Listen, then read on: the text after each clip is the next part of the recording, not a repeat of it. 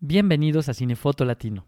Antes de empezar este programa queremos agradecer a nuestros queridos patrocinadores. Harry, quien nos quiso apoyar desde hace mucho tiempo, y Sais, quien no dudó en hacerlo también. Gracias a ellos podemos escuchar el siguiente episodio. Hola, ¿cómo están? Bienvenidos al episodio número 20 de Cinefoto Latino, el podcast en español de directores de fotografía latinoamericanos.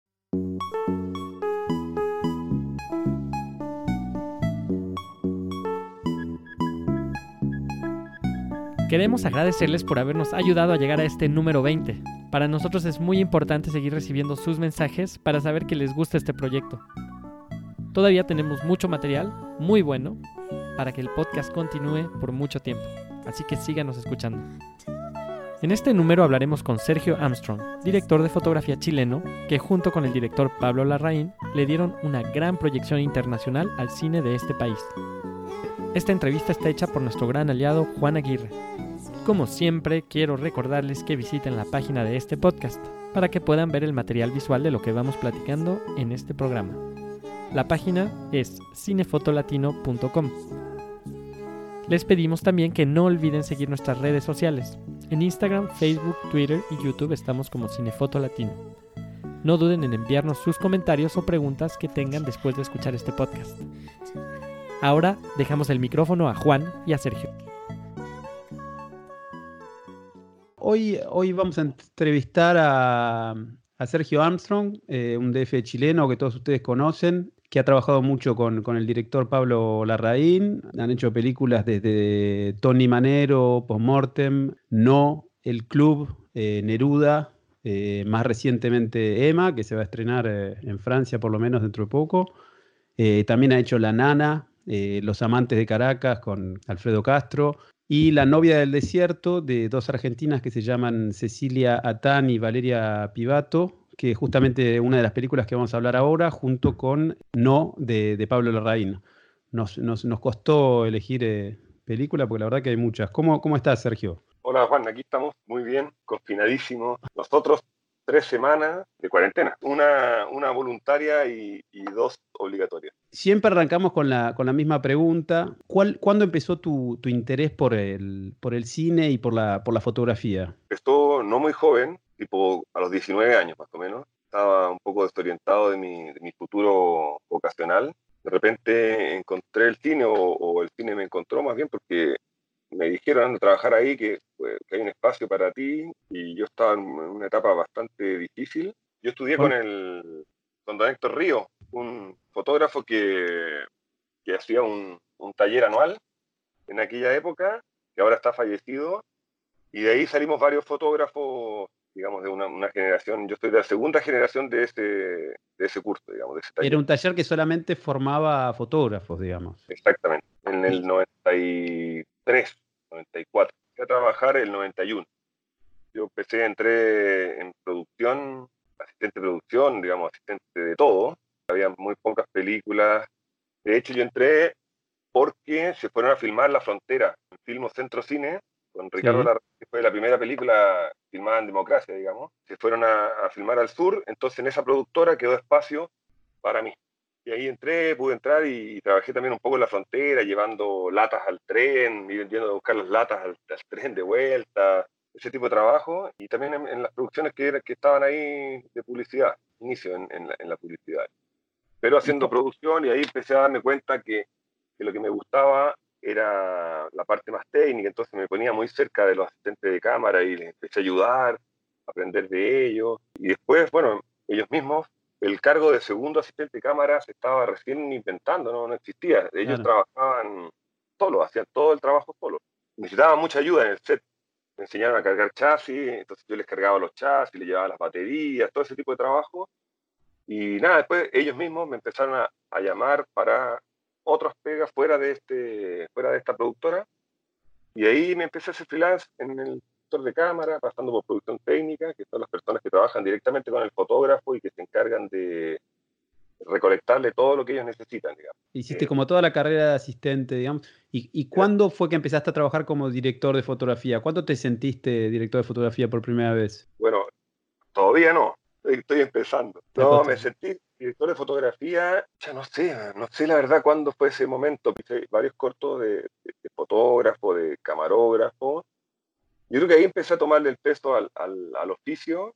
Debe haber sido por el año 98, 99 o así. Y ya dije, yo puedo hacerlo, y me siento capacitado y tengo algunas herramientas para eso. Hay una cosa que es muy, muy llamativa visto, bien, visto de afuera. Hubo toda una generación que explotó eh, de, cine chileno, eh, con, bueno, con, Fábula, por supuesto, con las películas en las que trabajaste vos y, todo lo que vino después también y al mismo tiempo. ¿Cómo, se formó ese grupo? ¿Cómo, cómo fueron esos años? Eh, ¿De dónde apareció de tanta gente de repente haciendo, haciendo buenas películas? ¿Tuvo que ver con la vuelta de la democracia? Exactamente, exactamente, porque era muy difícil filmar en, dictadura.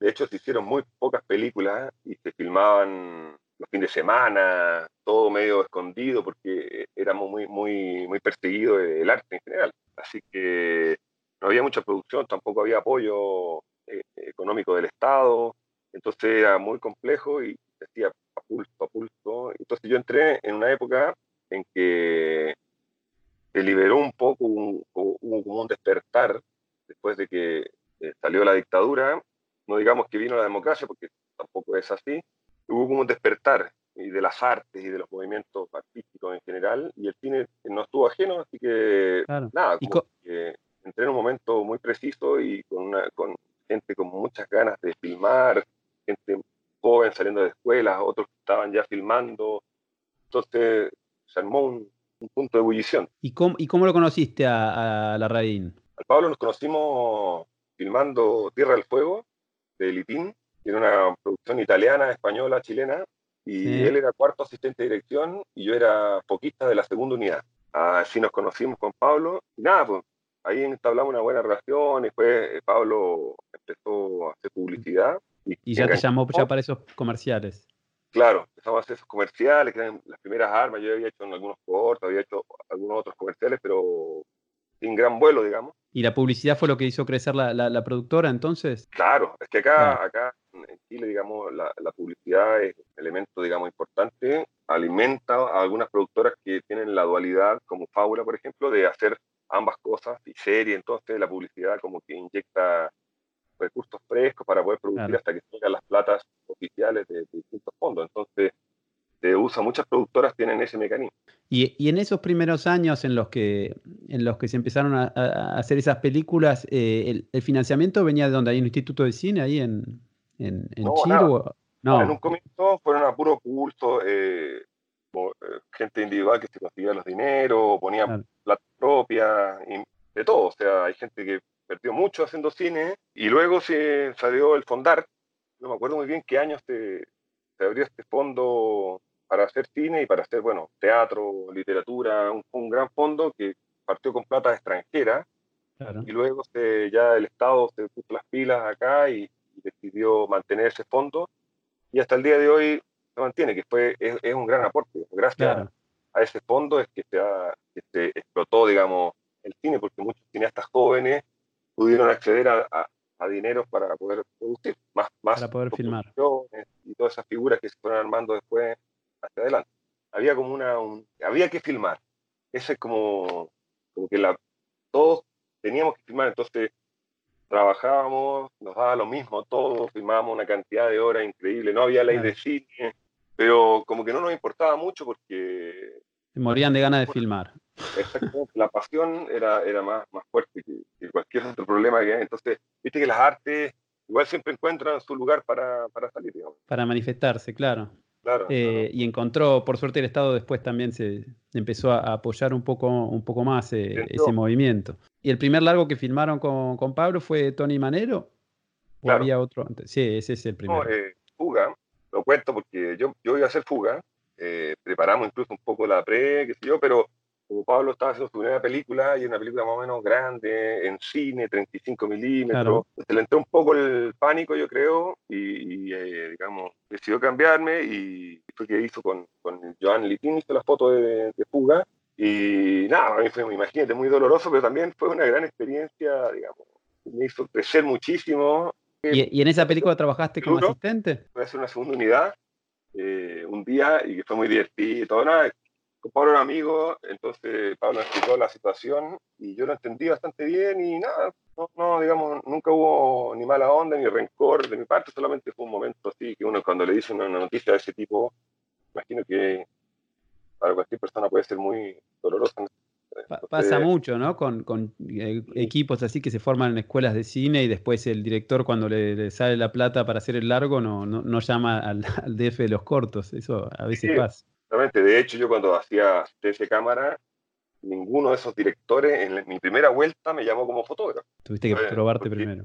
Claro, hubo que hacer una vuelta más larga y después llegué a los mismos directores con los que había hecho asistencia y ya hacer la fotografía de su trabajo, pero fue a la vuelta, porque ahí es raro porque eh, te ven como foquista y después te ven como fotógrafo, entonces pasa algo ahí que, distrae, entonces uno tiene que, que demostrar por otro lado y, y ahí ya entra en el circuito, pero antes es Estoy seguro que un montón de gente que te está escuchando se siente identificada, jóvenes fotógrafos que están arrancando, que han pasado por la misma situación.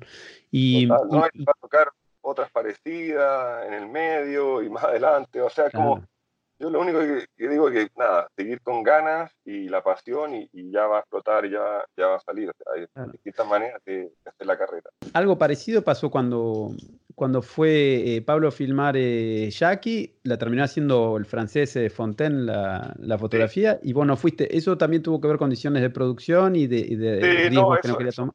no, eso, eso nunca, digamos, Pablo intentó, tuvo algunas conversaciones, pero se dio cuenta al tiro que iba a ser muy complejo para mí eh, filmar allá por todo el tema de, digamos, equipos, sindicatos y, maneras de filmar, entonces, pero está muy bien, esto estuvo muy bien, yo me alegré mucho porque eh, la película quedó muy, linda y Pablo, de nuevas técnicas, que él, como él también es muy aficionado a la fotografía, entonces rescata todo esto de, trabajo con otra gente. A mí me gusta que trabaje con otras personas también. Bueno, vamos a empezar a hablar entonces directamente de, las películas que seleccionamos. La primera de la que me gustaría hablar, que es una película que la verdad yo cuando la vi me, gustó mucho personalmente, que fue eh, No, eh, que es una película de 2012 con Gael García Bernal, Alfredo Castro, Antonia Segers y Luis Ñeco, que son bueno, todos estos actores que forman parte de, de este, bueno, Gael es mexicano, pero el resto de que forman parte de este grupo con el que siempre trabajan, tan, tan, tan, tan interesantes,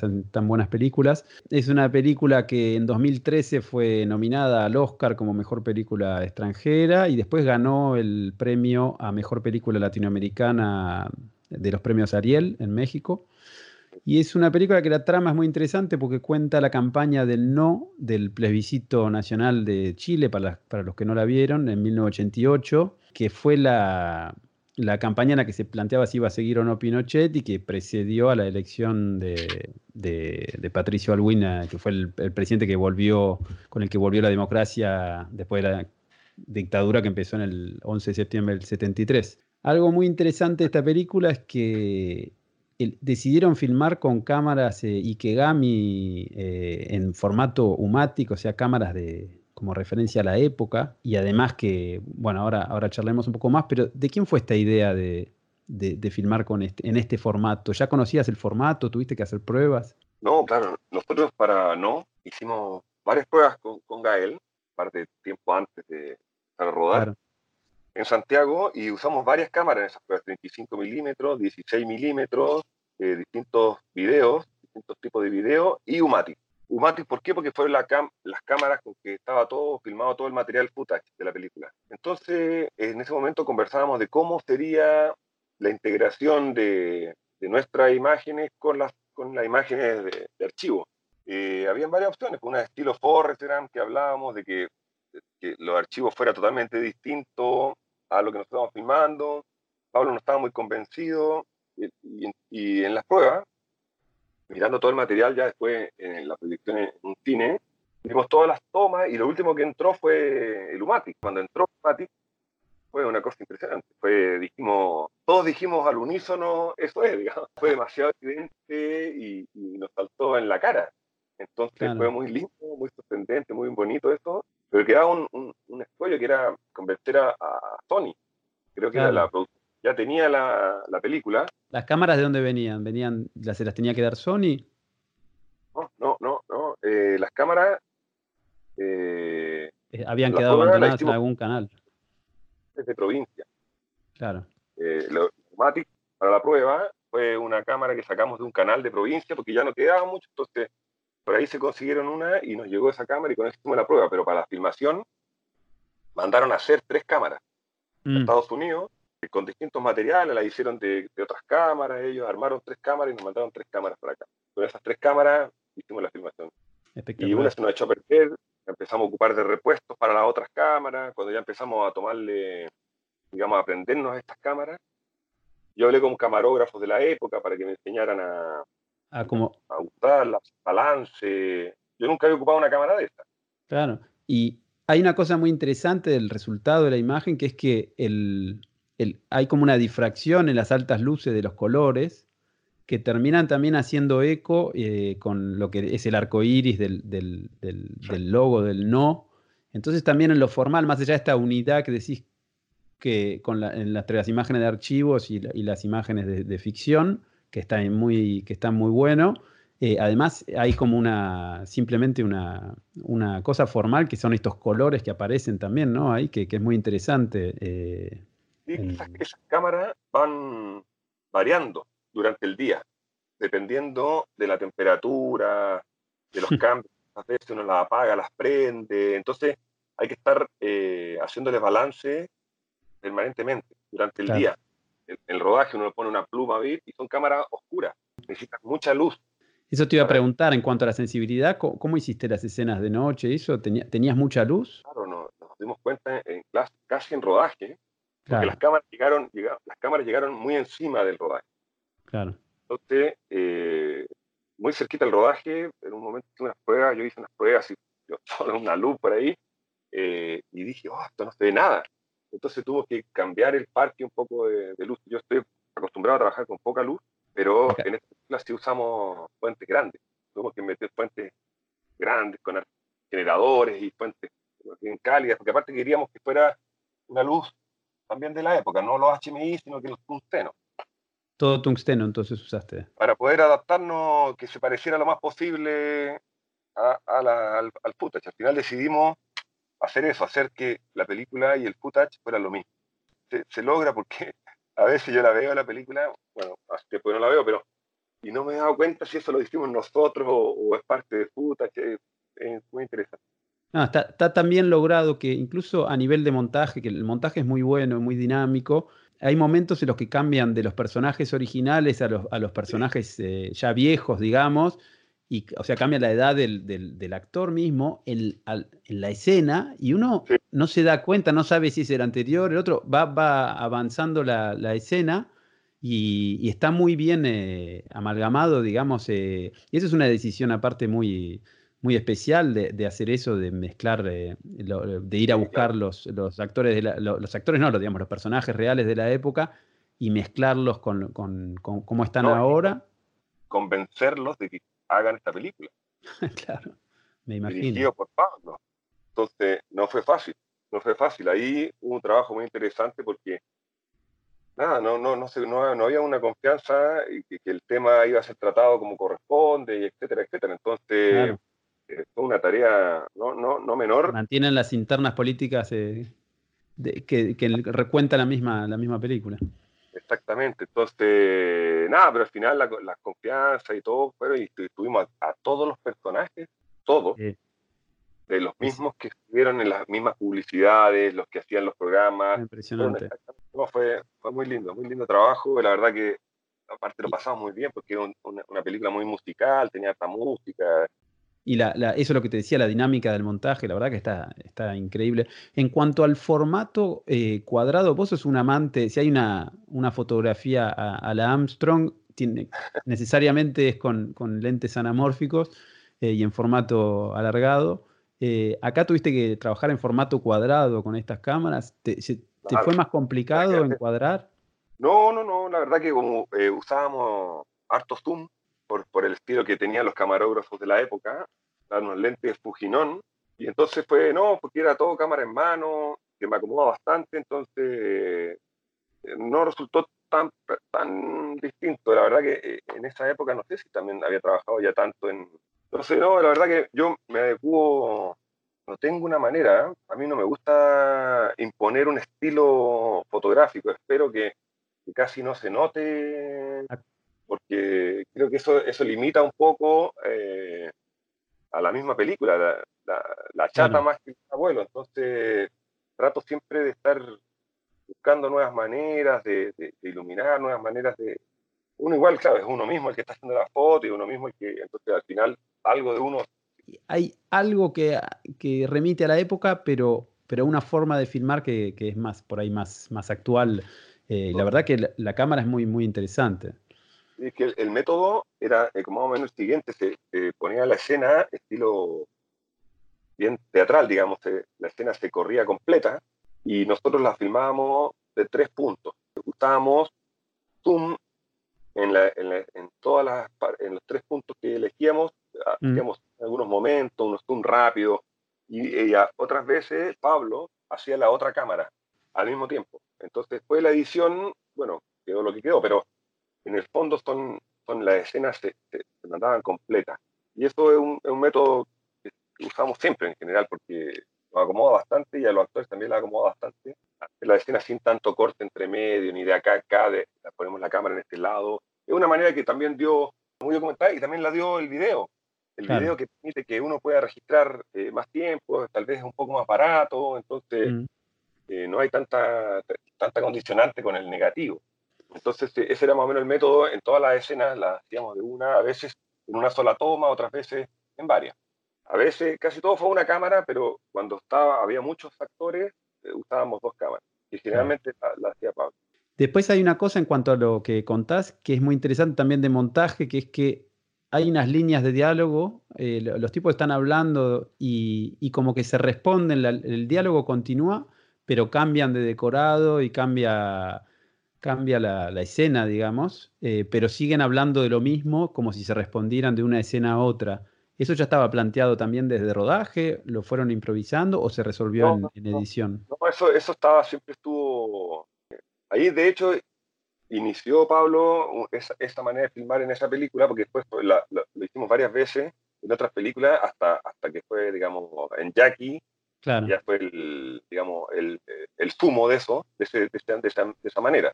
Y en el fondo era que filmábamos la misma escena, exactamente la misma escena, en distintos lugares en tres lugares generalmente.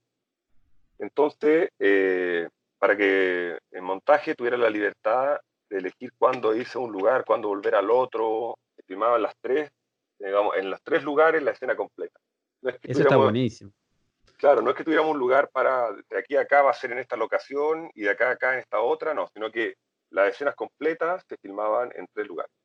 Y de tres maneras un poco distintas para que el corte fuera claro, a un plano más. Por ahí abren el plano y pareciera que están abriendo el plano dentro de la misma escena, pero en realidad pasaron a otro decorado. Em, eso le da una agilidad enorme a la película que está, que está buenísima. La idea, la idea de eso es también porque las conversaciones no son, no son definitivas en un solo lugar.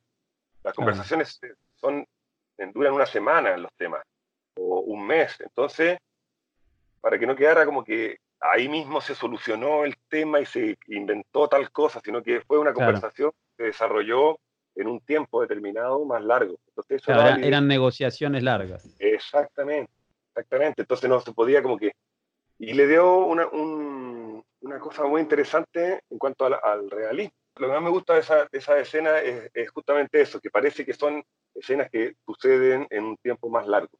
No, hay algo, hay una, hay como un doble movimiento en esta película que tiene que ver con el registro documental, las cámaras de video de esa época, como bien de documental, y al mismo tiempo estas cosas, estos recursos de montaje, de pasar de los personajes, como decíamos antes, los viejos a los jóvenes, y estos cambios de decorado, terminan también mostrándote que es una ficción, ¿no? Hay como una cosa entre, entre la ficción y el documental que está, que está muy, muy interesante, además de, de todo lo que contás. La verdad que es una película que... Yo la película fue súper criticado por todas las personas más, digamos, más de izquierda, más radicales, y porque eh, como que había sido un juego esto del no, y como que todo había sido pura publicidad, y por eso ganaron, y, como se dejó fuera las ideas centrales, nada, la gente se, fue como una...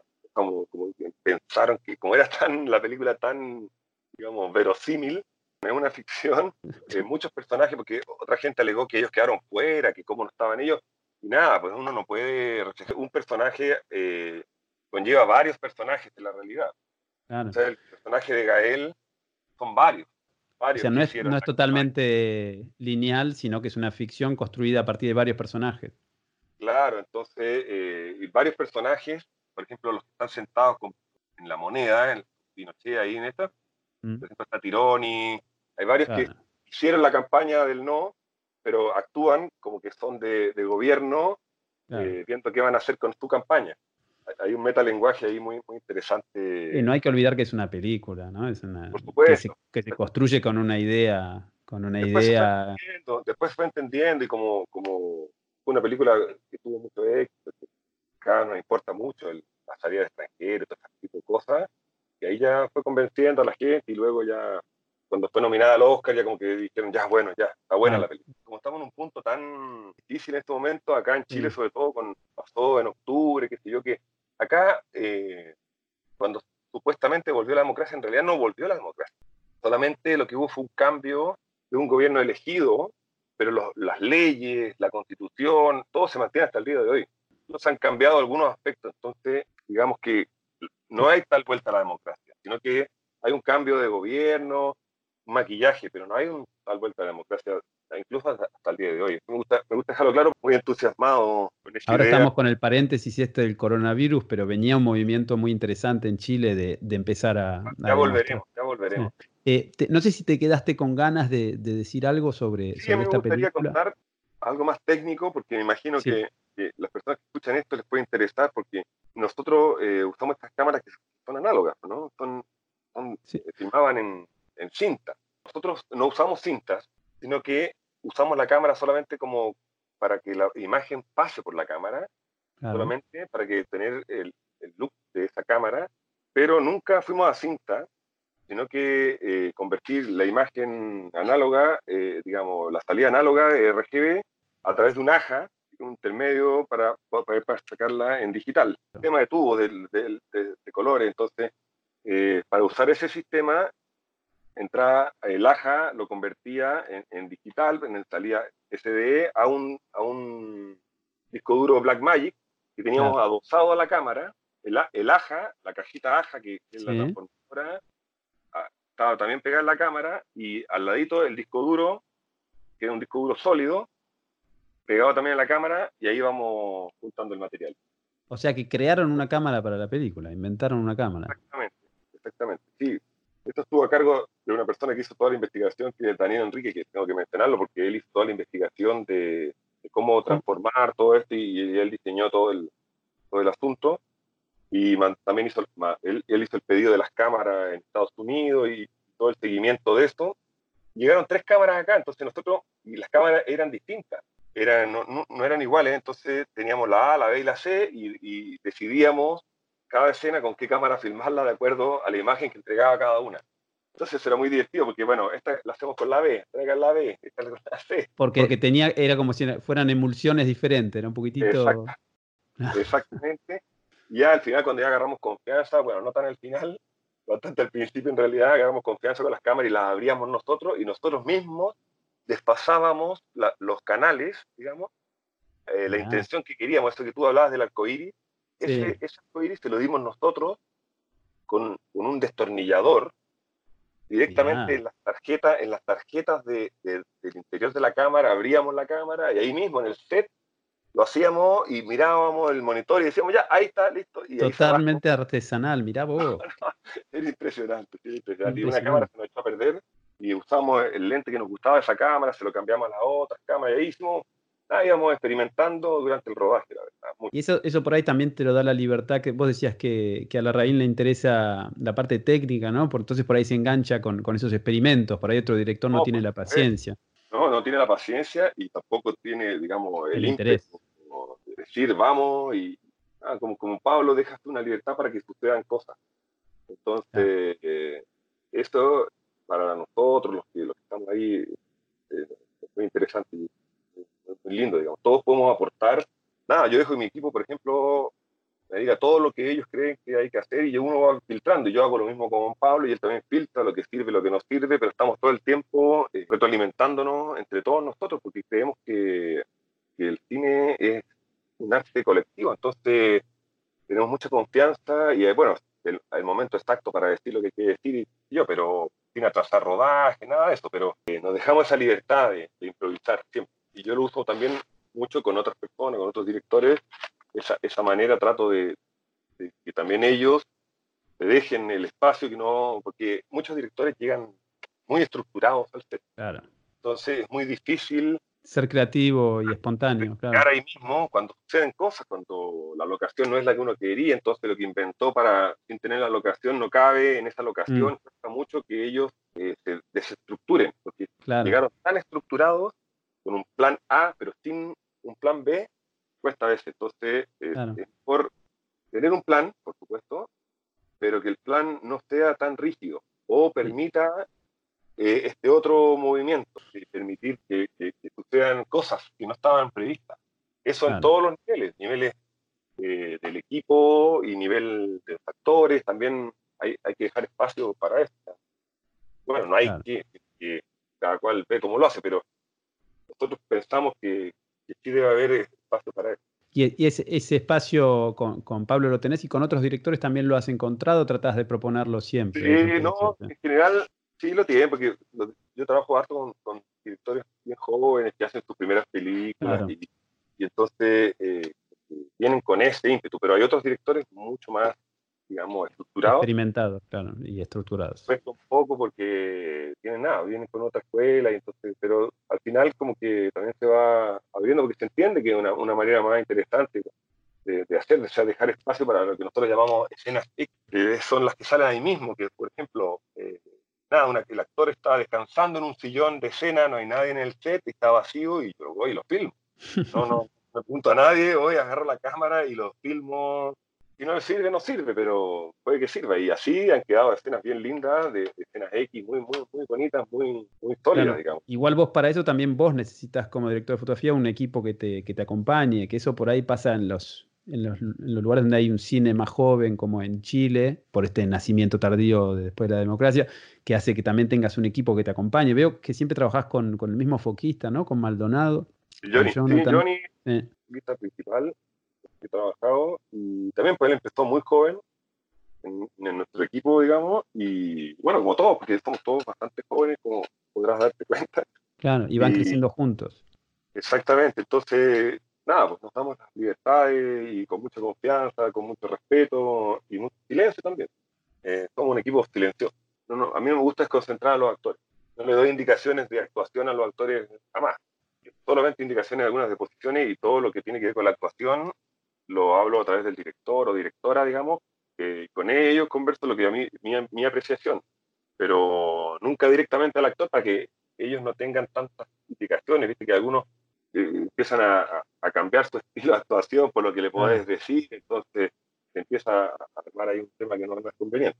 Y con, y con, tu equipo, me decías que estabas eh, trabajabas con mucho con Johnny Maldonado en el foco y, con, y en, en, la luz tenés un equipo más bien estable también, en maquinaria sí, y en la luz. Eh, durante mucho tiempo trabajamos con el Víctor Rojas, nuestro colaborador, que ahora ya está haciendo fotografía, entonces ya, ya no cuento mucho con él, porque también es bueno que la persona haga su camino, no estar trayéndolo yo a volver a hacer gaffer, es lo que está queriendo él es trato de, de, liberarlo un poco y en general con cualquier persona, Johnny Maldonado ha hecho dos películas de, de fotógrafo, eh, cuando El... no pueda seguir haciendo foco, está bien, está feliz, claro. yo feliz. Sí, Digamos. Maldonado también ha laburado con, con Benjamín, ¿no? Que cuando lo entrevistamos también. acá nos hablaba de él también, sí. Sí, es que Benjamín eh, ha tratado de sacarme todas las te robó todo el equipo. no, con el Benja hemos trabajado varias veces, eh, hemos hecho cosas juntos. Yo lo he reemplazado a él, él me ha reemplazado a mí. Hicimos una película donde él hizo la mitad de la película, pero pensado así desde siempre. Yo hice la otra mitad, que se llamaba La vida sexual de las plantas. Tenía cuatro temporadas, invierno, verano, primavera y, y, otoño, y él hizo dos, dos temporadas y yo las otras dos. Bueno, eso habla de lo que es el, el, el cine en Chile también, que que sigue siendo un mundo bastante pequeño, ¿no? Por, en cuanto a cantidad de gente y a tamaño de la industria, a pesar del gran crecimiento de los últimos años. Eh. Una industria pequeña, de hecho no, no la consideramos que sea una industria, aún consideramos que es como unos, pisos que se está formando, ¿no? Industria todavía cinematográfica, nosotros, el sindicato lleva 12 años de sindicato recién, entonces estamos, estamos comenzando, estamos intentando hacer una industria. Lo que pasa es que el público chileno no, no, va mucho a ver películas nacionales. Esta industria se cuesta, cuesta armarla porque no no hay audiencia. Ha bajado la audiencia de cine chileno y ha subido la audiencia de cine general. Incluso en los últimos años. Sí, es una cosa muy extraña que ha ido pasando. Qué extraña, ¿no? Qué extraño. Con las películas, lo que han tenido afuera, las películas... Un reconocimiento enorme, claro. Y ahora los públicos son, escasos, entonces sigue siendo una industria todavía muy pañal, en el sentido, en el sentido de industria. Vos lo que, por lo que entiendo, a vos eh, le das mucha importancia al, al, trabajo en equipo y al trabajo de, de arte, entonces. Claro, sí, es, es, muy clave porque, en el fondo, eh, lo que refleja la luz es, es lo que me importa.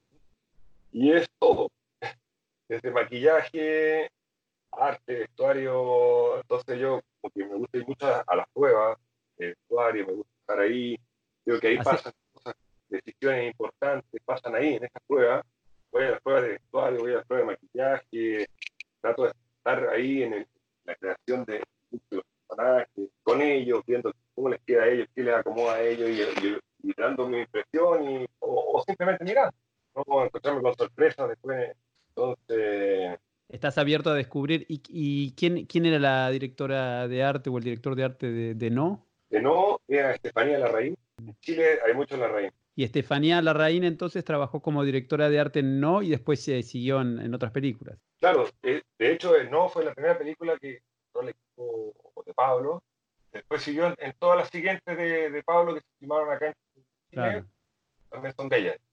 Y entonces en la preparación hacen siempre un trabajo muy, muy en conjunto. ¿A vos te gusta eh, hacer ese trabajo con, con, la gente de arte, digamos? Claro, porque eh, yo ocupo filtros que son bastante radicales. Entonces las pruebas las vamos haciendo con estos filtros. Y, los colores que trabaja y todas las, paletas las utiliza estos filtros como referencia para lograr a través de estos filtros lo que ella considera que funciona. Sí tiene que ser en conjunto, porque imagínate que ella pensó un color de una manera y yo pongo un filtro que lo hace totalmente distinto, digamos, no sería tan bueno. Y viceversa, ¿no? Hay que poder reproducir, o sea, que el, que el resultado final sea lo que, lo que todo el mundo buscaba. Exactamente. A veces nos sorprendemos un poco para bien y para mal, pero bueno, son partes del, trabajo, digamos, no todo se puede probar, no todos los colores podemos probarlo, entonces hay lugares que a veces un poco me retan. Claro. pero aquí no se ve nada pero esto no se ve nada y este tipo de discusiones que tenemos los, de fotos con, los directores de arte. Y, y, en cuanto a la luz, ¿sos igual? ¿Tratas de ser poco invasivo, digamos? Exactamente, ni tampoco pongo marcas en general. A veces hay que ponerlas, pero eh, no, no, casi no, no, se, no se marcan actores, entonces es un poco más complejo para nosotros técnicamente, pero hay actores que reaccionan distinto a las marcas, a otros que les sirven, a otros que no les sirven, que, que llegan como mirando la marca o muy preocupados más de la marca que la situación, entonces prefiero cortar la marca hasta que algún actor me la pida. Claro. Algún actor me pide, oye, puta, ponme una marquita para saber, ya, yo le pongo la marca. Pero en general no.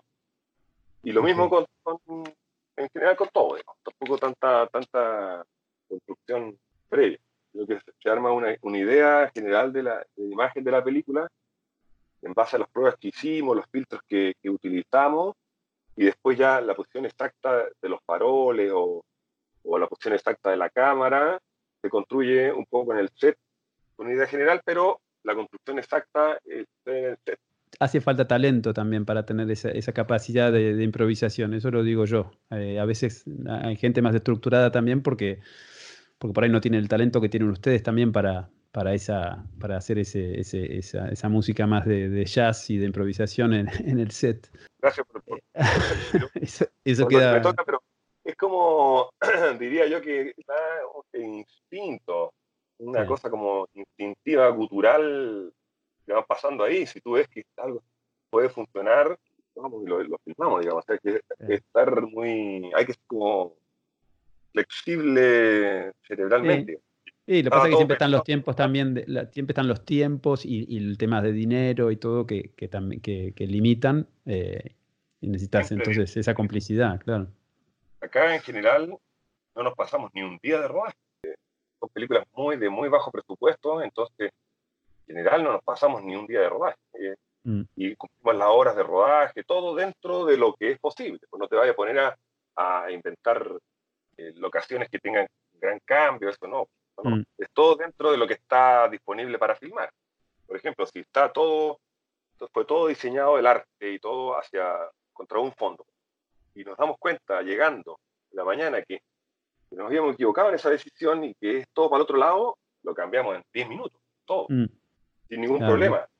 Y a veces molesta un poco, sobre todo a la gente de arte, porque tiene que hacer todo un trabajo de cambiar todo, reorganizar todo, pero los primeros días hay unas caras raras, pero después ya se entiende la, dinámica y van todos para adelante. Lo hacemos entre todos. Yo muevo los muebles, movemos la cámara, mm. y lo hacemos y tenemos el set dado vuelta en 10 minutos. Ah, es una cuestión de, de, estructura cerebral. Obviamente que hay lugares exteriores cuando trabajamos de época que esto no se puede hacer. No, por ejemplo, acá en la reproducción que hiciste de los backstage, de los comerciales y todo eso, había cierta lógica de respetar de cómo eran los originales, imagino. Entonces. Eh, no, eso lo eh, hicimos a la pata. Ah, ¿Lo hicieron? A la pata, o sea, los tratamos de copiar tal cual. Eh, sí, eso se nota, ¿no? Viendo los originales es impresionante. Sí, sí, sí, no, eso es que además que estaba muy cerca de la gente que los hizo, yo investigué bastante, los mirábamos mucho, hubo ahí un trabajo de, investigación y de, tratar de mimetizarse con esa época, con estas maneras de filmar. Entonces, nada, además que tampoco es tan antiguo el tema, entonces... Eh, sí, todavía hay memoria, todavía, mucha gente que estuvo ahí. cuando, yo llegué, cuando llegué a Filmocentro Cine, que fue el 91, mm. empezar a trabajar, habían fotos en la productora de la campaña del no. Claro. Entonces yo me crié viendo esas fotos, conversando con, con Ricardo Larraín, que había sido director de, comerciales, con otros más, que fueron muchos directores. Entonces... Es parte de la eh, cultura, sí. Parte de la cultura. ¿Y, no tenía miedo mientras hacían eso, siendo tan parte de la cultura, que no se entendieran algunas cosas en el extranjero? O sea, no creo que suceda con la película terminada porque eh, se entiende perfectamente todo, pero no sé si se, planteaba esa pregunta. Se, temía un poco por el, cosa tan pequeña, Chile, esto que sucedió, pero resultó un tema muy universal, digamos, se, entendió nunca, nadie, digamos, no entendió la película. Todo, ah. entendió perfecto el ambiente que se, que se vivía en esa época. No, fue la verdad que fue bastante, no sé si milagroso, pero sí, cuando el arte desde algo tan pequeño se convierte en universal, cuando pasa que cuentan una historia pequeña de un pueblo perdido, eso, eso sucedió en esa película y bueno, hasta el día de hoy conversamos de esa película. No, te quería preguntar con respecto a No, para terminar, eh, ¿cómo hicieron la postproducción? Entonces, ¿salieron de, esa, de esos disquitos con esa imagen? Eh, ¿Y de ahí eh, fueron a, un intermedio y a 35 o no? Claro, no, no, no. Lo que hicimos después, se hizo todo la corrección de color, el montaje final, todo lo que hicimos fue un kinescopado. proyectamos con un proyector 2K, creo que era, en Filmo, Filmo Sonido, contra un papel que nosotros elegimos, que era un papel un poco marfil, color marfil, porque el blanco no nos gustó mucho. Entonces proyectamos muy cerca el proyector a, a un metro y medio para que tuviera alta definición y no fuera tan grande la proyección. Y esa pusimos una cámara casi pegada al proyector sobre el proyector, para no tener una distorsión de ángulo, digamos. Filmamos la, proyección, digamos. Pero no la filmamos, sino que eh, la, grabamos. Ok, eh, con una cámara 35 la iban eh, filmando. No, cámara de video. Ah, con una cámara de video, ok. Por eso te digo que la, grabamos. Entonces, la proyección 2K y eso lo, lo, lo, grabaron con una con qué cámara, con otra. No recuerdo si fue 2K y la, la cámara fue una Sony F5, creo. O F5. Una F5, algo así, ok. No sé, fue con una cámara de video no muy a full resolución y, y la, la, grabamos, entera la película. Y luego... a, una velocidad normal, a una cadencia normal. A una velocidad normal. Ok. Ahí hicimos unos pequeños pequeñas pruebitas para ver que estuviera todo así, y después entramos a color. Y después hicimos el color en este, porque el cuadrado que, que daba la cámara la, automática era muy pequeño, era 420 la resolución de la cámara, no era ni siquiera 720. Entonces, la imagen era muy pequeñita para después proyectarla en cine, no, no, no hubiera servido. Hubiera estado ah. muy pixelada. Y, los créditos, muy lindo como filmamos los créditos mientras hacíamos prófugo en un ah, apartadito. prófugo la serie esta con, con Gaetano, claro. Ah. En la primera temporada, al, principio de la serie que estaba enseñando la película, y filmamos los créditos en un apartadito mientras filmábamos la serie, teníamos una cámara puesta y, todos los créditos fueron hechos análogos en, el mismo papel y íbamos dejando caer cada hoja con los créditos. Y ahí sí que distorsionamos las cámaras al máximo. Las cámaras todavía existen. Se han filmado algunos videoclips, algunas cosas de ese estilo con esas cámaras. Quedaron ahí. Quedaron ahí, sí. Todos algunos las saben usar nomás porque son muy complejas. Eh, no, y te quería preguntar también después en el trabajo de color, ¿seguiste separando los colores en, el intermedio digital o ya quedó como, como quedó de registro? En, realidad el color fue nada. Porque no había. Trabajaron en exposición, lo mínimo. No había para dónde moverse, no, no, no, no tenía. No había curva, digamos. Era, era, y ahí ya estaba, digamos, porque no había mucho que hacer, solamente emparejar las escenas, digamos, ese, ese, tipo de trabajo, pero de corrección de, color básica y contraste, esto es casi como venía de fábrica, había mucho que hacer. Y de ahí lo copiaron a una luz a 35 para los festivales. Claro, y ahí ya se fue a, copiones y copias. Claro. En ese momento era, era proyección, básicamente era todo cine. Claro, los festivales todavía seguían pidiendo copia 35. No, y acá en los cines también. Ah, claro, claro, porque los cines todavía no, no todos cambiaron, no habían cambiado todos a digital. No, no, no sé si alguno había cambiado todavía acá en Chile, pero era todo cine, entonces se hicieron copias de cine normales. No, no, sí, es una película realmente muy experimental. Está bueno que los productores, todo el mundo haya seguido el juego y la, y la experiencia. No, ahí fue, ahí fue bueno, es un trabajo, sobre todo cuando tuvo que, informar a, los productores, digamos, a los inversionistas. Imagínate, Chile que vamos a trabajar en un formato de, esa época y, bueno, eh, La novia del desierto la segunda película que vamos a hablar, eh, como decíamos, era es una coproducción argentino-chilena.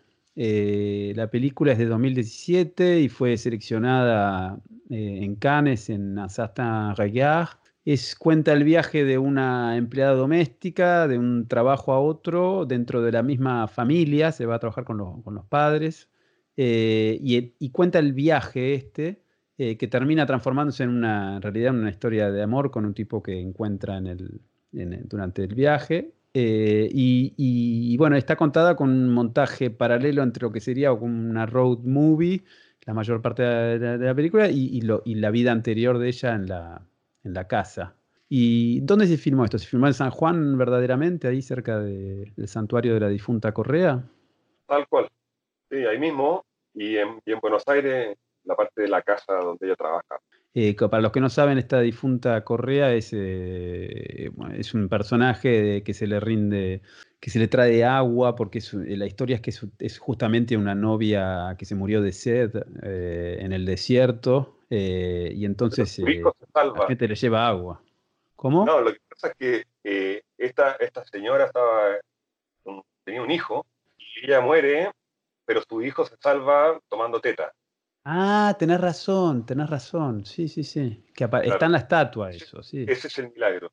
Cuando encuentran a, la señora, la señora estaba muerta y, el bebé estaba, todavía estaba vivo porque había podido mamar. Tomando la teta. Eh, pero hay mucha gente que le va a pedir eh, eh, cuestiones con, cosas que tienen que ver con, que quieren encontrar novio, que se quieren casar, ¿no? Como hay mucha gente que va a pedir eso para construir casas, de, todo, de todo. Es bien impresionante el fervor que existe por la difunta Correa.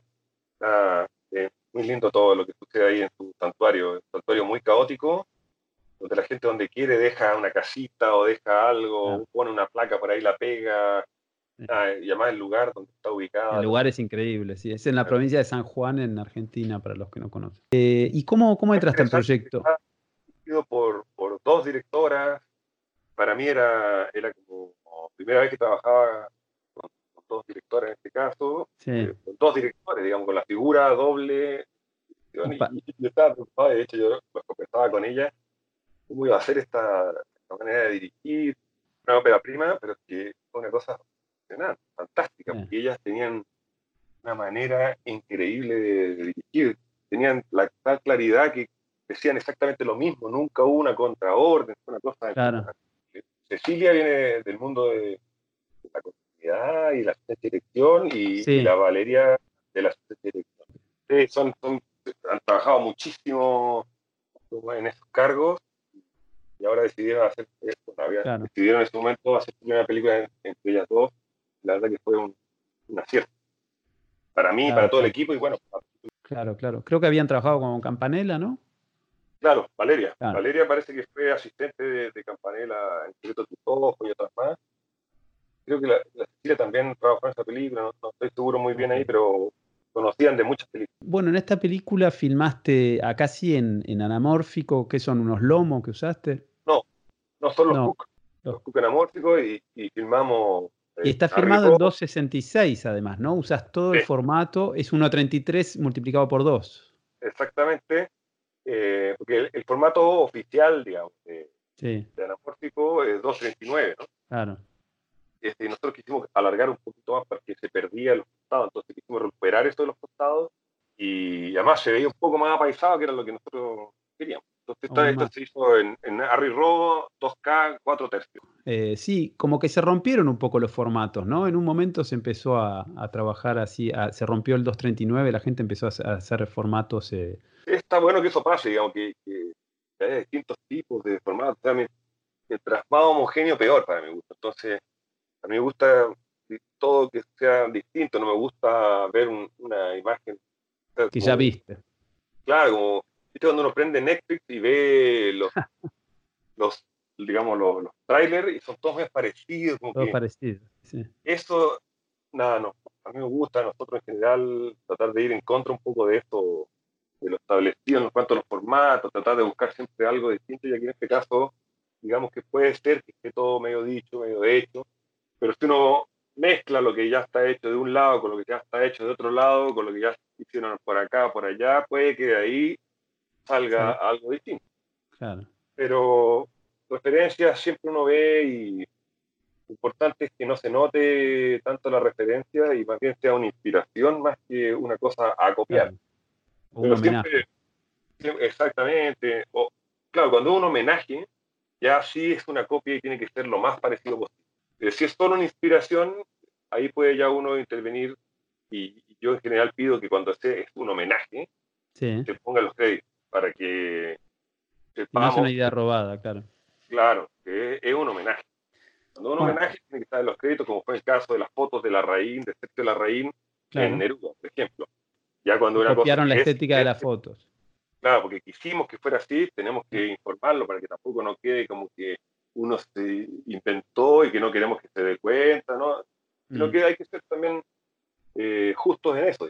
Bueno, en esta, en esta película en particular, La Nieve del Desierto, que es una película bellísima, entre otras cosas, está, em, te, corres un poco de por ahí la estética de, del club, de Neruda, de, lo que por ahí venían haciendo con, con Larraín. Y es una película como muy estilizada, con, encuadres eh, muy, muy, muy bien armados, imagino trabajados también con, las directoras, muy estilizados, travelings también, movimiento de cámara muy lentos, todo como muy, muy, muy bello, digamos, y con encuadres dentro de encuadres, usan los umbrales. Eh, de las puertas, los espejos, la barra del bar al final de la película, eh, como todos estos encuadres muy... Eh, la palabra que me sale es estilizados. Eso, es muy trabajado mucho con, los, con las directoras que tenían una idea muy precisa de lo que querían. ¿Hay montaje casi inexistente o también vos querías llevar la película hacia ese lado? Es lo que pasa, Juan. Yo en, general, digamos, yo necesito la figura del director, la directora, lo que sea, la necesito 100%. Todas las películas, las películas que yo he hecho que me dejan la libertad son malas. ¿Por qué? Porque la verdad que es un trabajo en conjunto. Entonces, yo no trato de imponer, ni me gusta que me impongan, sino que hay una idea que realmente viene del director, que a veces son los que escriben el guion. Entonces, ellos traen una, una virtualidad de su película mucho antes mm. que la que yo pueda aportar. general no hago nada solo, me gusta mucho trabajar, hacer el trabajo ahí mismo. a veces pasa en, las óperas primas que, el director de fotografía eh, termina imponiendo, a veces si es más experimentado, algunas cosas, pero este no fue el caso, a pesar de que fue una... No, nunca, yo en ninguna... No, es, tu forma de trabajar. Trabajado, hago esto porque al contrario, me encanta recibir nuevas ideas, porque ¿qué saco yo con copiarme a mí? Claro. Se enriquece la película. Exactamente, prefiero yo poner eh, la experiencia, entre comillas, porque tampoco me gusta esto, sino que, nada, la conversación y vamos buscando un lenguaje que ellas traen, en este caso, de, origen, como querían que fuera la película. Yo voy en ese camino y ayudo a eso. Hablando de trabajo en equipo, hay una cosa muy, muy interesante, creo que es lo que más me impactó de, la película en cuanto a la fotografía, que es el, el trabajo de lo, con los colores que está muy acompañado por todos, ¿no? Está acompañado por vos, por la luz, por el vestuario, por los decorados. Y tenés estos verdes eh, contra, contra rojos, ocres, marrones. Eh, y después también eh, los cielos con algunos objetos amarillos que van apareciendo. En, tenés como, como los dos ejes bien marcados y este doble espacio, a veces está todo rojo de un lado y verde del otro. Hay como un trabajo muy consciente de, con el color, ¿no? Esto, ¿cómo, ¿cómo lo trabajaron? Totalmente, bueno, muy de la mano con arte, directora, y nosotros utilizamos unos filtros también que ayudaron mucho en ese sentido, que, son el, el el, el, y, el, el chocolate uno mezclado. Yo siempre trato de, que cada película tenga una, una identidad desde el primer fotograma. Entonces, no, no, no voy tanto a la postproducción a buscar el, el, color, sino que trato de buscarlo antes, en, en, la corrección de color, afinar un poco. Entonces, el enhancing lo que hace es separar y aumentar los colores. Los, los fríos los, lleva un poco al verde, los cálidos los lleva un poco más al magenta.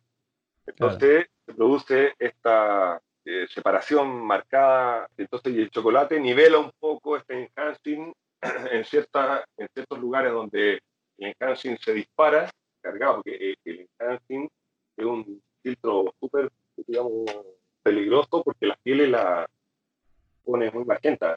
Entonces, después trabajo, después que es un trabajo específico con la piel, para que lo demás quede separado, pero la piel quede normal el trabajo de color, que además se nota que tuviste mucha ayuda de eso, de arte, ¿no? Porque las paredes están pintadas del color que tiene que estar pintada. La...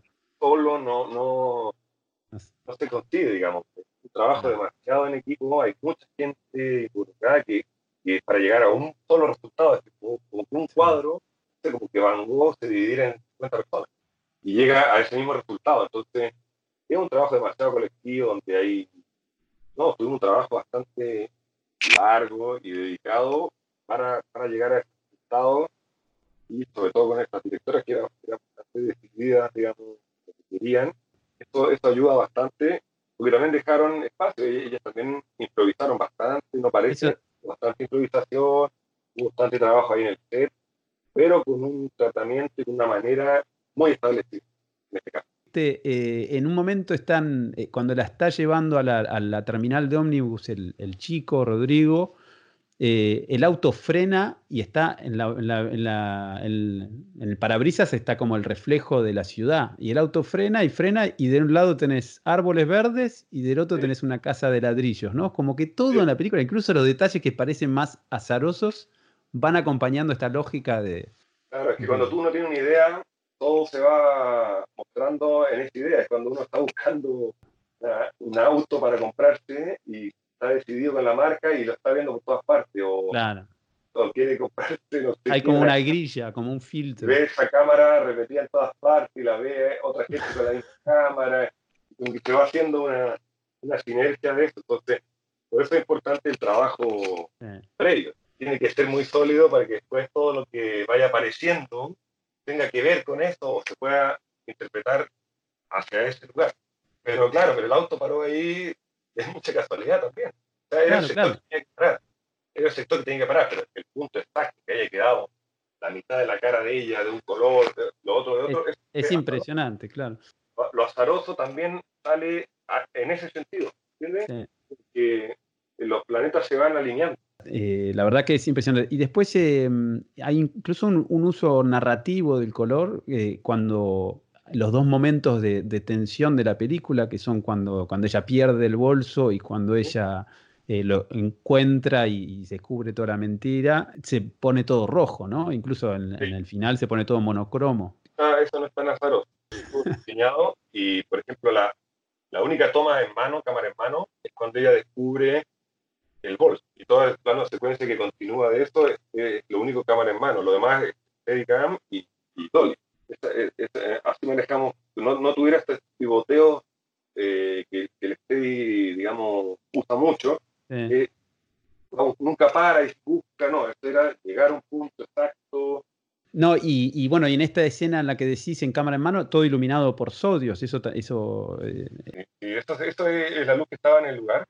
¿Sabes lo que pasó en esa escena? Que yo traté de ponerle una luz extra no, nunca me funcionó bien, no, la puse en varios lugares. Eh, fue raro porque yo en general soy más bien asertivo, según yo, digamos, en el punto de, de la luz, como que casi no la muevo, porque en este caso, me acuerdo que para allá, para acá, era de noche, ya me estaban mirando feo, oh, entonces dije, apagamos todo, apagó todo, y el último, con la luz que estaba ahí de la calle. Agarró esto así, y además que ayudaba mucho la escena, al dramatismo de la escena. Lo único que hicimos con los actores es pedirles que fueran a una para que la luz, ellos se acomodaron a la luz en esta oportunidad, para que la luz no quedara tan, tan no se dieran sombras entre ellos, porque hay muchos faroles, digamos, de calle, estudios de calle, esto produce muchas sombras. Entonces, pedirle que tomaran unas posiciones más bien específicas para que, que hacer el cambio de estrategia. Nosotros habíamos decidido que el único personaje a poco iba a ser el protagonista. Entonces yo se lo informé al actor. Y él, no sé si no lo tomó en serio, dijo, ya, esta idea de cabros jóvenes, que, pero no va a poder ser así, así que y así fue. sí, es impresionante porque hay momentos que incluso ella está de espaldas, el otro está de frente, pero está el foco en ella. Fue muy radical, pero yo creo que él nunca tomó el peso durante el rodaje y el actor iba a tener, iba a ir tomando protagonismo de acuerdo al paso de, las escenas en la película. Entonces, eh, empieza medio cortado y de repente va entrando a cuadro, otra vez va y tiene más a nivel de foco. Entonces, él dio algunos materiales el último día de rodaje que le mostraron ahí para, para celebrar y, y, un momento bastante, digamos... Que dijo, estoy fuera de foco. Claro, él nunca, él nunca pensó que era verdad. Claro. Se lo informé y él, él pensó que era como, ah, ya está probando, pero no, no tomó el peso en ese momento y después cuando se enteró, no lo podía creer y, nada, se lo No, pero, pero hacia, otra vez es como, es como el tema del color que decíamos algo, es narrativo, ¿no? Porque él va cobrando presencia eh, para ella eh, y, va, y, al principio está desencuadrado, foco en ella y después de a poquito va, va ganando presencia. Es que no es una, no es una decisión tomada al pleo, está tomada y bueno, pasó esto y él se ha ganado con esta película muchos premios. Es que el personaje es buenísimo, sí.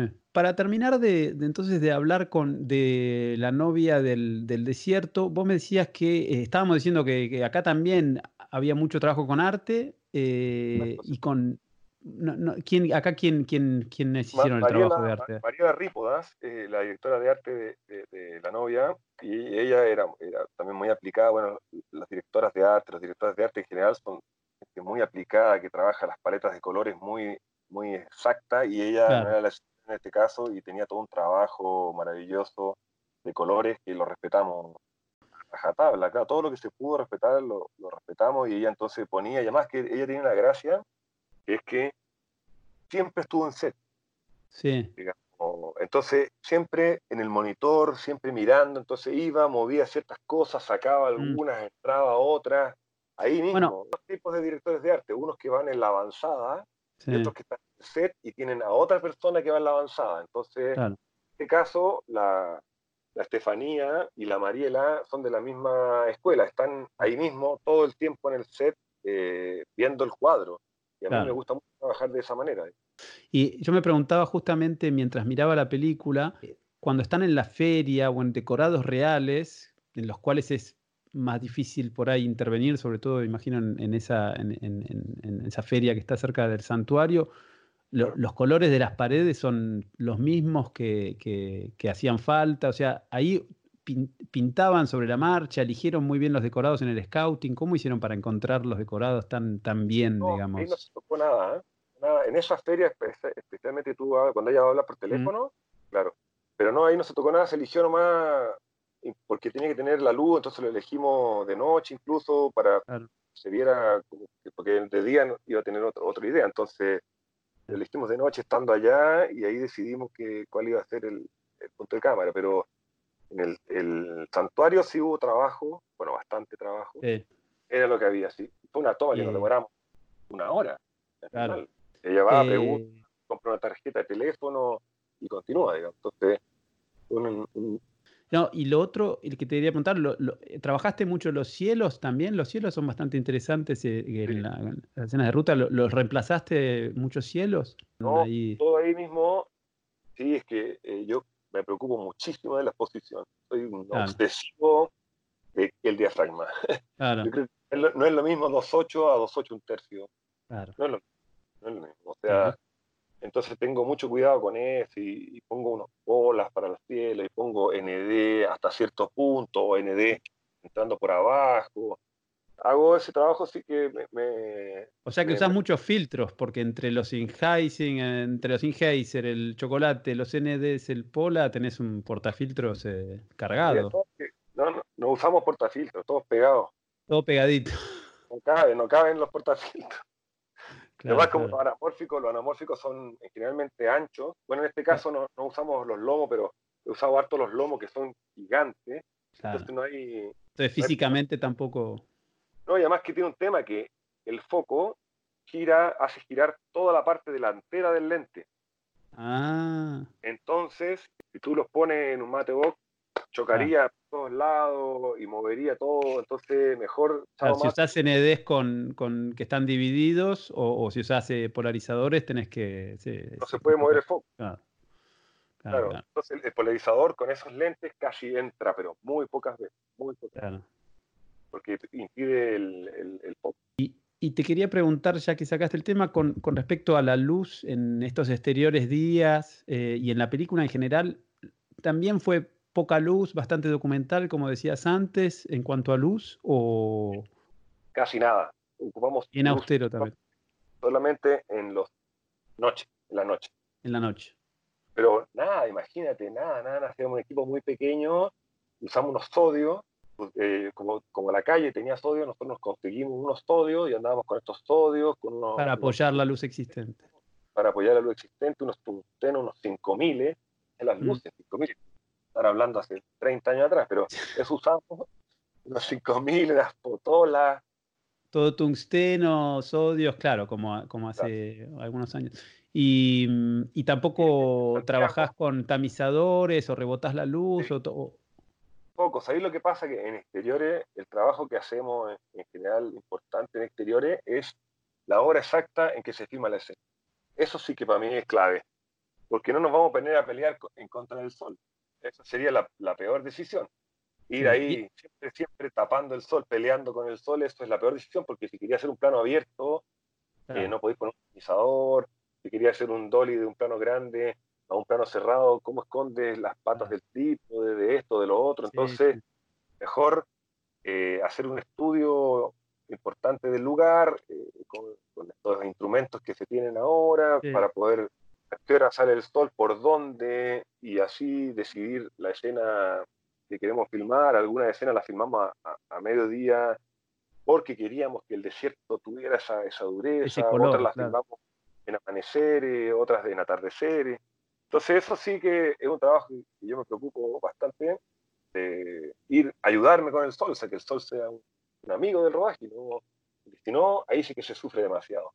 Y ahí también los, los, directores y el equipo te, acompañaron, ¿no? Porque siempre está como la, pelea con el asistente de dirección o con, otras áreas que miran otras prioridades. Ahí hay que ir, hay que ir eh, ecualizando, digamos.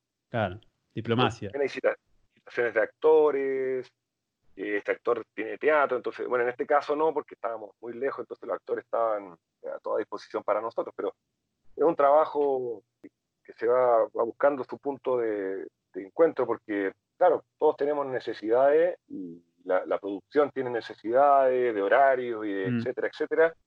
y eso sí se va trabajando, pero sí vamos, necesitamos ayudarnos entre todos, si no, no tiene ningún sentido. No hay que mirar solamente su metro cuadrado, hay que tratar de trabajar en equipo. Yo también, pues el mismo, nosotros parte de, la luz, de nuestro equipo de técnico también, o sea, si no se puede, no se puede, y lo, filmamos a la hora que se pueda y, a esa hora lo hacemos lo mejor posible. No solo pasan por la imagen, digamos, no tenemos esa capacidad de hacer una parte de la escena en la mañana, la otra parte de la escena en la tarde, no tenemos esa capacidad, aparte no es la manera, a mí me gusta más trabajar eh, las escenas de una en un solo momento, porque encuentro que también ayuda mucho a la actuación, para hacer actuar a un actor después en la tarde, para el otro plano, wow, no sé, más complejo, más complejo, para que tenga después continuidad y no parezca, claro, es que no es solo, no es solo fotografía, es todo, entonces hay que estar complementando y nada, yo voy, voy remando para ayudar al objetivo que es la película. Que si hay que sacrificar mi área, se sacrifica y tenemos ningún problema. Pero tratamos de que sea lo mejor posible y ahí partimos de esa, de esa base y después vamos, siempre queremos lo mejor y, llegamos a lo, a lo, que se logró, digamos, pero partimos con una vara, una vara bien alta, una vara bien alta con exigencias, autoexigencias y exigencias a los demás. Y, y solidaridad también, ¿no? Con los demás. si nadie llega y, yo también me equivoco en hacer un plano, hay que repetirlo, el actor tiene que entenderlo y así. Y el foquista se equivoca, no sé qué, o sea, es como que eh, eh, el cine, a diferencia del teatro, como que todas las piezas valen lo mismo, no es una cosa de solo actores y directores, sino que está el, eléctrico que está poniendo el farol, que tiene un tiempo, entonces hay que esperarlo, porque si no, no sirve, y así. Entonces, como que es, es necesario todo esto todo eso y que, todo el mundo lo entienda desde su lugar. Claro, que eso yo trato de plantearlo en las primeras reuniones. Y ahí ya, queda claro para el futuro y nos, vamos, y nos entendemos al todo, que a veces hay discusiones, pero se trata de, que no, evitarlas lo más posible, porque distraen demasiado. Entonces, ¿para qué, no? no vamos, a, vamos a ir eh, terminando entonces y vamos a... Mm, una de las preguntas que siempre hacemos es, ¿qué, qué le recomendás a alguien que quiere trabajar como, como director de fotografía? ¿Qué tiene que hacer? difícil recomendar porque los caminos son tan distintos, pero nada, como recomendación general sería filmar lo más que pueda. Claro. Filmar lo más que pueda, observar, observar, eh, levantarse muy temprano, eh, salir a caminar, tomar fotos, diapositivas, filmar con el mismo teléfono, lo que todo, todo lo que pueda ir dando bagaje, si que todavía estás esperando alguna película o estás esperando algún algo para hacer, eh, eso, y, dedicarle tiempo al, trabajo que está por venir, digamos, al futuro trabajo, estar pensando en ese trabajo constantemente, por lo menos lo que yo hago, digamos que interiorizo mucho el, trabajo y, miro, y, pero miro pensando en lo que, en lo que posiblemente voy a filmar, nada, como un trabajo de observación y nada, meditar, prepararse físicamente también, son jornadas bien extenuantes. ¿Te, te, preparás físicamente vos, hacer ejercicio, eso? Para... Sí, claro. es importante, ¿no? Sí, por supuesto, sobre todo si, si haces cámara en mano, que yo hago bastante. Eh, yo hago la cámara en general de todos los rodajes, y eh, eh, hacer cámara implica también un esfuerzo físico, porque a veces la cámara está en posiciones incómodas, claro. arriba de un panther, y tienes que darte una vuelta sobre el panther, pisando todo, y girando la cámara. Entonces, digamos, estar bien preparado, alimentarse bien, nada, todas esas recomendaciones, digamos, para vivir bien, eh, aportan al fotógrafo y ejercicio y mirar muchas películas, nada, a leer, leer poesía también ayuda, ver ópera, ver teatro, reconocer a actores, ver, o sea, por ejemplo, si tú sabes que has trabajado con cierto actor, estudiar sobre ese actor, qué son, cuáles son sus lados, por qué lo ha filmado de cierta manera. No, todo eso. Yo hago ese trabajo, lo, trato de hacer lo más que puedo. Y el trabajo de observación eh, eh, es sencillo que salir a caminar y, ver cómo la luz se comporta, ¿no? O sea, cómo, cómo son las sombras, cómo cae, qué época del año funciona, cierta, cómo es la luz acá, allá, en la montaña, a la altura, en 3.000 metros, a ras de mar, nada, nada, tratar de viajar. Todas esas recomendaciones son, podrían ser interesantes para, para quienes están ahí trabajando en esto. Yo las, las tomo todo el tiempo, como que fuera la primera película que voy a hacer en todo caso. Yo siempre hago la película pensando en esto, que es la primera y la última. Claro. Porque puede ser, puede ser. Puede ser que sea tu última película, es muy, muy probable. Nunca se sabe, y hay que abordarla con la misma seriedad y entusiasmo que la primera. Exacto, es importante la pasión, mantenerla. A veces uno la va perdiendo y tiene que retomarla. ¿Y por qué entraste? ¿Por qué te gustó? Y volver a tu origen y tocar piso, estar en la tierra, ¿no? No estar ahí. Porque a veces, por ejemplo, en México tiene una onda con los fotógrafos que como que se idolatran a los fotógrafos, como que mm. fueran seres de otro planeta y no, somos... Y a mí no me gusta eso, me gusta ser tratar de ser uno más. Yo sé que uno tiene una responsabilidad específica, distinta a la de otros, todo esto, pero en el momento del trabajo es uno un pincel más de un pintor en el fondo. O sea, mm. somos los pinceles, somos las pinturas, los acrílicos de otras de otros, mm. digamos. Entonces, eh, hay que saber bien lo que uno es, digamos, tener conciencia, no ir con tu experiencia por arriba de todo, sino mm. que más bien olvidar un poco. ese trabajo yo hago, digamos, olvidar. He hecho dos películas en México y está este, que a mí me sorprendió muchísimo. Nada, yo trataba siempre, ahí trabajé las dos veces con el mismo gaffer, trataba de que no me dijera tanto usted, ni señor, ni... No, vamos, vamos opinando, vamos conversando, o sea, tratar de que sea horizontal. Yo sé que las responsabilidades no son horizontales, pero tratar mm. de llevarlo a ese plano porque es más interesante que estas personas puedan aportarte eh, algo que puede, generalmente son buenas ideas. Entonces, si tú los lleváis a un plano de que está extremo, casi no te hablan. Entonces, eh, es difícil. Saben antes que tú que la luz está mal puesta. Claro. Entonces, te lo digan antes de ponerla. ¿Para qué te lo van a decir? No, yo pensé después de que estaba mal, cuando tú ya la cambiaste, ¿para qué mejor oiga, esto está bien ahí porque mira, va a pasar esto, no sé qué, ah, tienes toda la razón, entonces vamos acá. Y no te quieren contradecir y en realidad tienen la experiencia de haber trabajado con un montón de gente, claro. Por supuesto, ya iluminan los cromas mejor que nadie. Entonces, por favor, usted ilumine el croma como lo ha iluminado toda la vida. Ah. yo voy a venir yo a iluminar un croma, ¿me entiendes? Entonces, eso, dejar, dejar que otras personas eh, sean, digamos, también. Bueno, y vamos a, vamos a terminar este podcast vamos a hacer un juego eh, que, siempre, que siempre hacemos. Tenés que responder rápido entre, entre dos opciones. Entonces sería HMI o tungsteno. HMI. HMI o LED. No, estoy entrando al mundo LED, diría LED.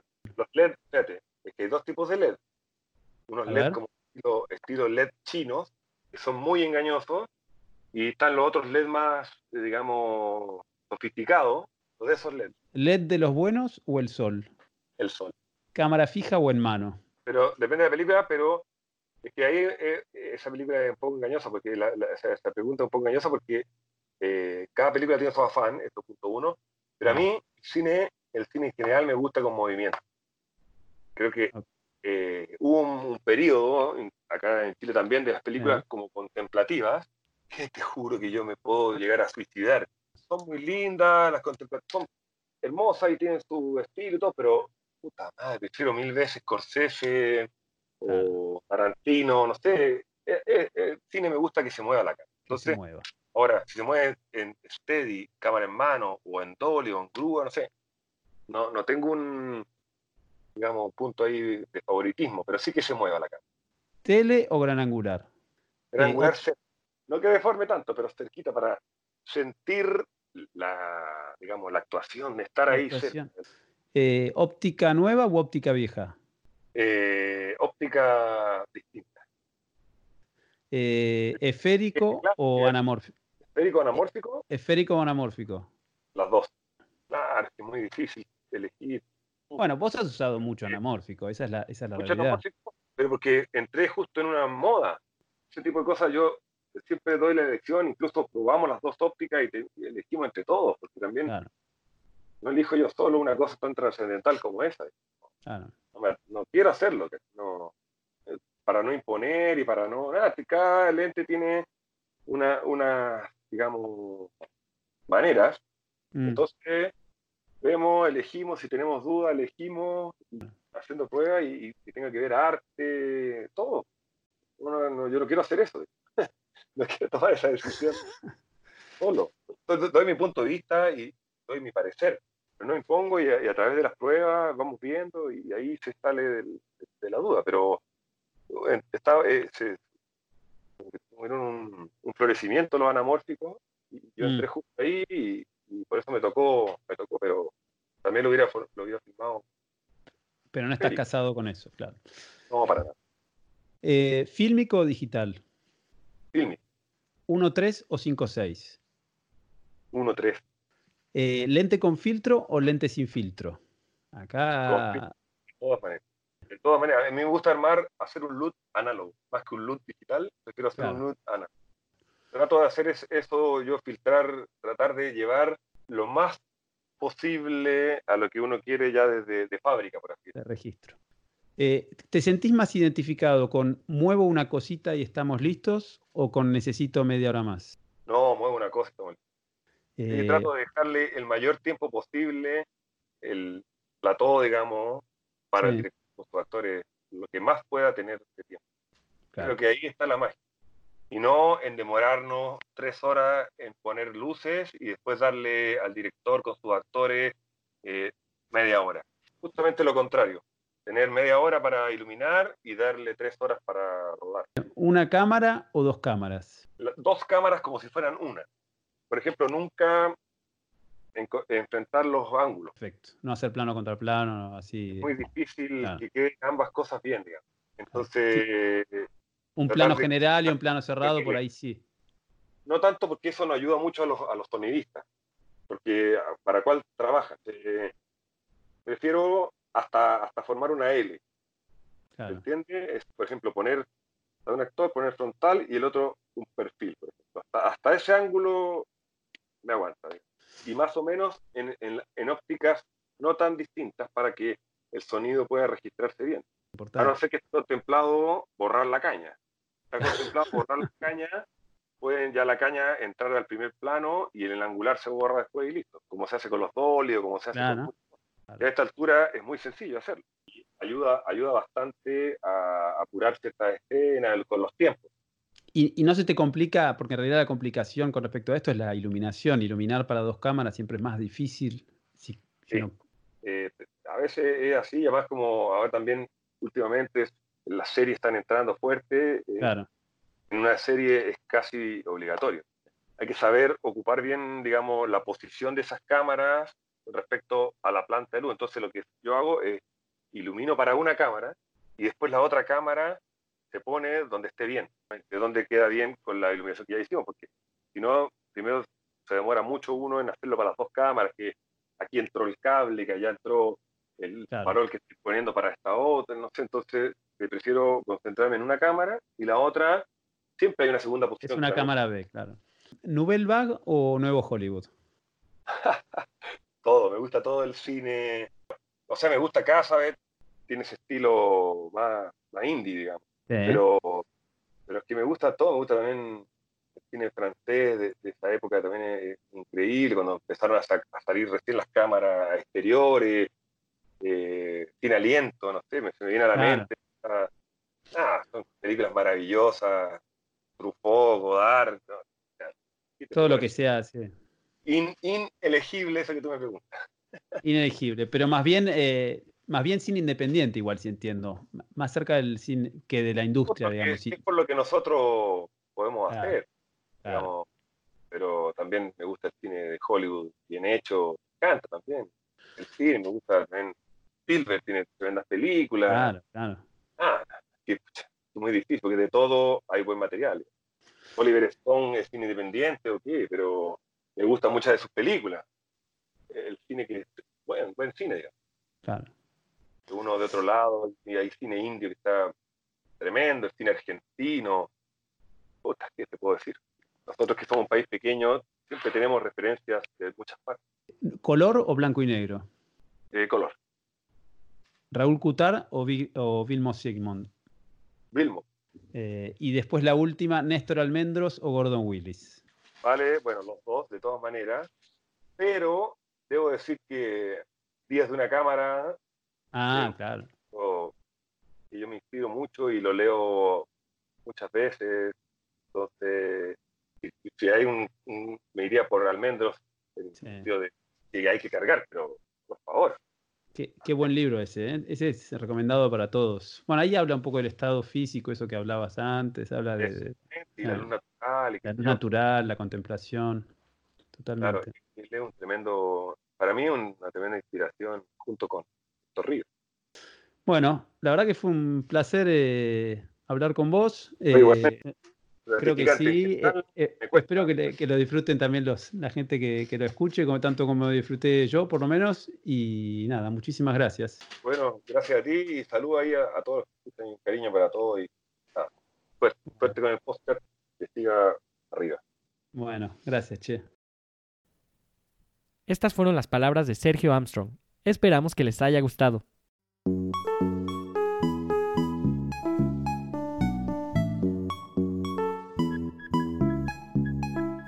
Recuerden visitar la página de este podcast, cinefotolatino.com, y los invito a que dejen sus comentarios ahí o en su plataforma de podcast preferida. No olviden abonarse a Cinefoto Latino para que reciban una notificación cada vez que un nuevo episodio esté disponible.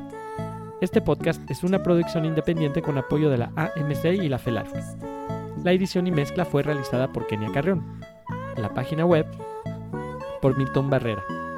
La música es una obra de My Single y se llama The Moon, que pueden encontrar en SoundCloud, y lo cual dejaremos un link también en nuestra página web. Nos vemos en el próximo episodio.